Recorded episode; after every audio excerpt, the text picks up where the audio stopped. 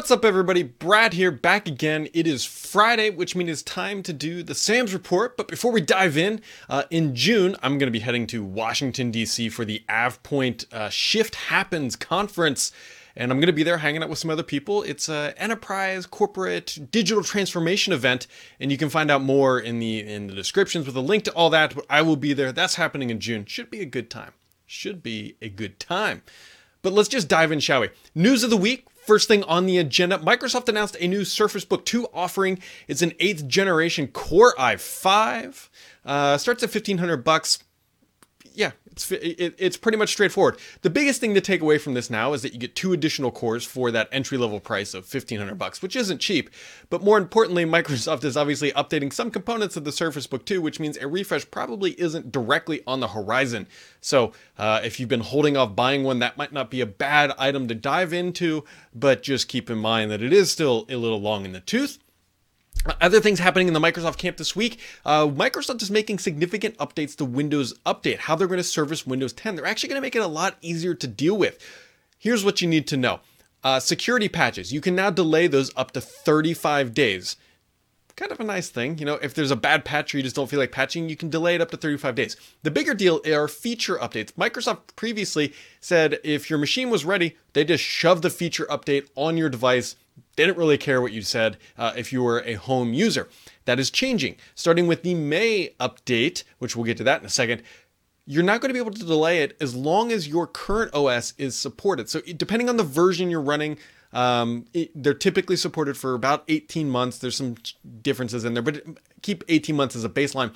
As long as the version of Windows ten you're on is currently supported, then you can delay that feature update until you reach the end of the support cycle, and then Microsoft will force the update upon you.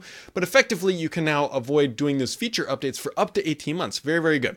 Uh, the other thing, too, is the other update, the, the newest feature update, which is sometimes known as nineteen H one or nineteen oh three, is going to come out uh, likely at the end of May. Microsoft is changing up how they're testing Windows ten after a disastrous eighteen oh nine release.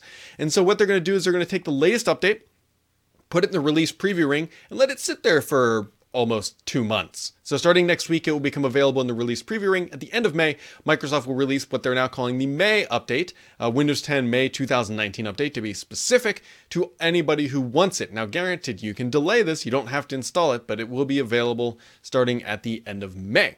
Uh, other things happening in the Microsoft camp, Visual Studio twenty nineteen, now available. If that makes you happy, you can go grab that. And the other thing that's happening in the Microsoft camp this week, uh, before we dive into gaming here in a few minutes, is eBook Store. Microsoft is shutting down their eBook Store. I got asked a lot why my book was never in the eBook Store on the Microsoft Store, uh, because it was a pain in the ass to put it in there. That's why. So uh, Microsoft made that process a, a, a serious burden for independent publishers like myself. And so it never happened. And now that they're shutting it down, that doesn't surprise me all that much. Other things happening out in the world. Apple is cutting the price of their HomePod speaker worldwide. Not too surprising. I think Apple's strategy is completely off for the HomePod. They should have been open and allowing everybody to use it. Now, I don't necessarily mean their digital assistants, but like getting like Spotify and other musical services in there. Um, they took the wrong approach. I think this might go down the same path as their Apple Hi-Fi, which lasted in the market for about two years before they removed it. And clearly the HomePod is not selling all that well. Not that big of a surprise. My personal recommendation is if you're going for those internet connected speakers, grab some Sonos stuff. Again, not super cheap, but extremely flexible, and I quite love it. And the other interesting thing that is happening, Amazon is apparently working on AirPod competitors. Not a big surprise there. And uh, there's a big market to take. Apple's AirPods, while they are quite good, they're not perfect. And again, they only work with iOS devices primarily. I know you can make them work with Android, but we're not going to go down that path. So if Amazon comes out with a fashionable piece of earbuds and they price them right, they could have another huge home run because there's a massive open market for that stuff. And of course, there's also a massive open market for charging pads now, now that the AirPower has been canceled. So that is kind of a wrap up of some of the bigger tech news of the week, especially in the Microsoft camp. On to games, which I know a lot of people are curious about. And this one is going to make a lot of people happy. This is no surprise at all. I actually knew about this, and then Walking Cat posted it this morning uh, before I had a chance to write it all up. But Microsoft is combining, or is going to combine Xbox Game Pass and Xbox Live Gold. No surprise there. And they're going to call it Xbox Game Pass Ultimate. It'll be fourteen ninety-nine a month. And they're going to have a special insider program pre-release that will start at a buck a month until the, it officially launches. But that is called Xbox Game Pass Ultimate. It's combining the two services for a little bit less of a price savings there. Um, and so it, it just makes things easier, right? It didn't make sense to have online services, Xbox Live, and then they had the Game Pass service, Game Pass all by itself. Now you can bundle and save. Yeah, yeah, whatever. Uh, so that's Xbox Game Pass Ultimate. Game Bar is getting a huge update, and I'm very happy about this. For people on the P C who use the Game Bar, uh, you now have new audio options. You can, there's lots of just diff- different ways you can tweak the audio, and there's also going to be a Spotify widget for those people who keep the jams going while they're playing. I'm actually pretty excited by this. Uh, there's also going to be further level of customization. You'll be able now to move and hide certain widgets, and they're also going to make it easier to chat with people, which is great. Yeah, they're, they're It's just, it's a widget world, and Microsoft's making it better. I honestly hope that it comes directly to the Xbox One, which I would have to think is going to happen. The Game Bar is just a really quick way for those not super familiar to record, stream, and interact with things while you're gaming without kind of like jumping around the O S too much. It's a really cool feature. Microsoft has done a good job with this on the Xbox side, on the P C. And so I hope we see this stuff move over to the Xbox hardware uh, in the same capacity that we see it on the P C, because I quite like it, especially those granular audio controls. That's the one thing that really annoys me uh, about the Xbox One. For example, if you're in a party chat and you have one one guy or lady who's really loud and another person who's really quiet, you can't independently adjust each person's volume. I, w- I would love to be able to do that. That would make life for me a lot better. Now, also on the gaming side, this is a little bit of calling the kettle black, if you will. Um, there was some big ruckus around Borderlands three only being available in the Epic Store once it's released for uh, whatever, like six months or something like that. And it's not going to be available on Steam right away. And Tim Sweeney, who, who has been a very vocal opponent of Microsoft's gaming initiatives on the P C, especially the Windows Store, is, well, he owns Epic, right? He's a co-founder of it. And um, the fact that they are putting an exclusive title into their store, but that when Microsoft tried to do similar things, he said, oh, that's bad for gaming. Microsoft's going to kill us all. Like, yeah, it, it doesn't feel right. I'm going to do a video later on P C gaming, uh, the deeper dive analysis like I've been doing on the other platforms. People have been asking for it. It's an interesting mix. Uh, of, don't get me wrong, I love P C gaming. I play a lot of R T S stuff uh, on the P C. But it's getting a little fragmented, and where's your games and all that stuff. And so it, it's it's whatever. It's whatever. So those are the big gaming highlights. There's some new Games with Gold stuff, but just that Xbox Game Pass Ultimate, we should be hearing more about P C gaming here soon. So, uh, or the P C Game Pass experience, I should say, soon. So uh, keep that in mind, because Microsoft is gearing up for E three, and I need to pull up the questions here. Every week uh, we do a Q and A session here. A uh, handful of questions this week, and I always post that up onto therat dot com. Uh, Torch, Torcha, oh gosh, Torch, Torch Atlas. Do you think Santorini or slash Windows Lite will eventually replace legacy current day Windows ten? So for those not familiar, Microsoft is working on a Chrome O S competitor called Windows Lite, or its codename is Santorini. And yes, I do. There, well, Yes, with a, with an asterisk, if you will. The reason why I say that is Microsoft has has a plan. They're initially going to launch. It's definitely not going to replace all Windows ten day one. They're going to launch it, and then they're working on legacy app containerization. So you can run legacy apps on this eventually that will be containerized and give a modern experience. Now, that is not going to be available, and that is a big undertaking.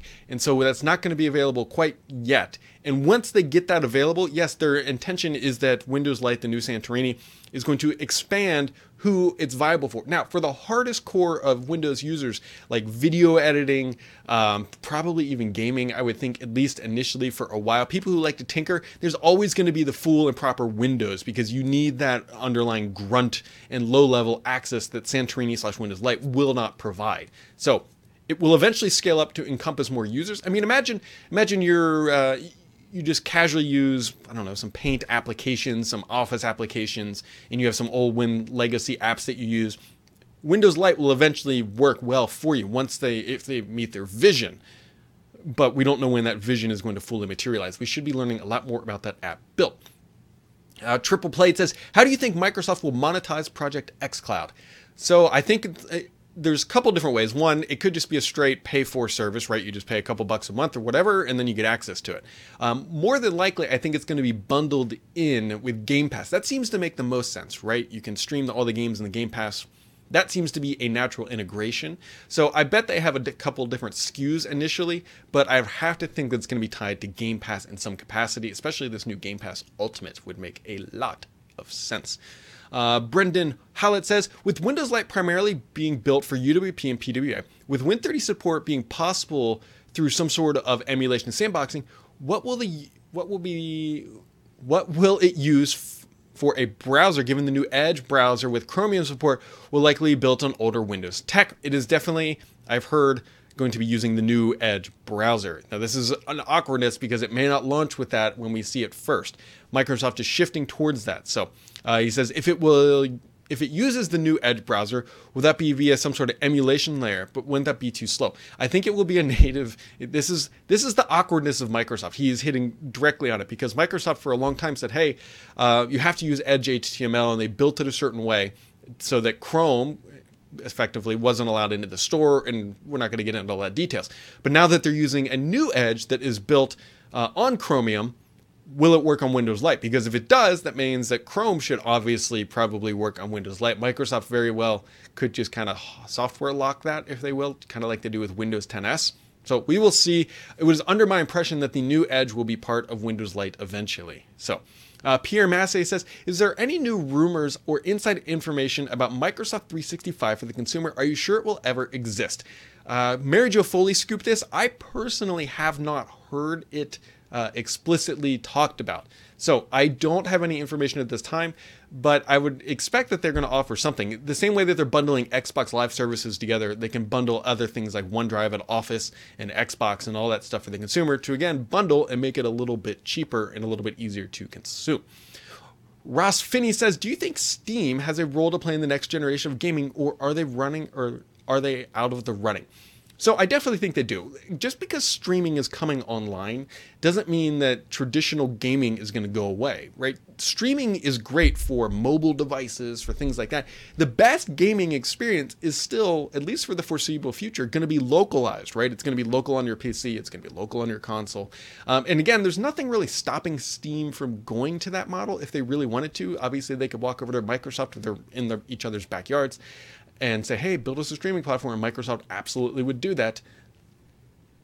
So I do think that Steam has a future. It has a massive user base. It has a massive library. And those gamers specifically are going to be looking for the best advantage, which is still going to come from localized gameplay. Um, and, I, and I don't see that shifting anytime soon. I do think that, that streaming services will get really, really dang good. But I do find it hard to believe, at least in the near future, that streaming will provide better performance and latency as a whole package than localized play. Yeah, potentially you could get maybe ten eighty p, sixty frames per second, but I, I, I struggle to see how mouse input and latency is going to be better uh, streaming as opposed to running it locally. So I, they do have a future for a while, but they clearly have to be aware of what is happening in that market. And then Vladimir says, do you think that the future of all computing, productivity, and gaming will be streamed from the cloud? How long will it take? Is this what Windows Lite is aimed at? I do think that this will eventually be kind of it. Like, we just kind of move to a thin client scenario. Thin client meaning that you have a really low impact, low power machine that basically connects to the internet and you stream your desktop. Microsoft actually just introdu- introduced their own uh, V D I or virtual desktop infrastructure platform called Windows Virtual Desktop. So that functionality is there. The question is, when will that surpass traditional on, I was going to say on premises, um, local hardware installations? That if you had, if I knew that answer, I'd probably be making some big bets. Uh, but I think that's probably further out than we likely think. It's going to take a long time for everybody to get comfortable with that. And then to actually adopt that is a totally different thing, especially because computing needs are changing, right? A lot of compute doesn't necessarily happen at a, a desktop P C. It happens on a phone, happens on a tablet. And so, yeah, when it, when are you going to, I mean, you can already stream Windows to an iPad if you really want to. You can do it through a browser, but it doesn't make a lot of sense. So we will. You'll just have to kind of keep your eye on that. I don't think it's something that's going to happen like tomorrow. So, all right, guys, that wraps it up for this week. Some big Xbox news, some big Microsoft news, some big uh, stuff going on. And uh, we're going to have a bunch of stuff next week happening, I think, as well. Have yourselves a wonderful week.